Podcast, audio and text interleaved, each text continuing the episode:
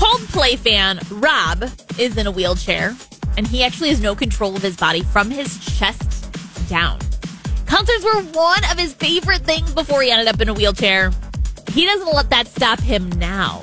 So he was enjoying himself at a Coldplay show recently when a bunch of bouncy balls were released into the audience. Imagine the chaos there. And a few guys ended up falling over Rob in his wheelchair trying to get out these bouncy balls. Instantly, they felt really bad. And to make it up to him, they lifted Rob up, wheelchair and all, so he could see the stage better.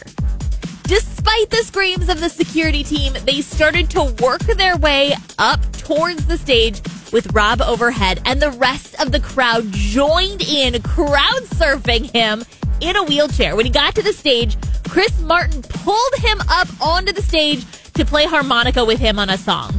He went from being tripped over to playing on stage with Coldplay in front of 80,000 fans. Wow, what an experience!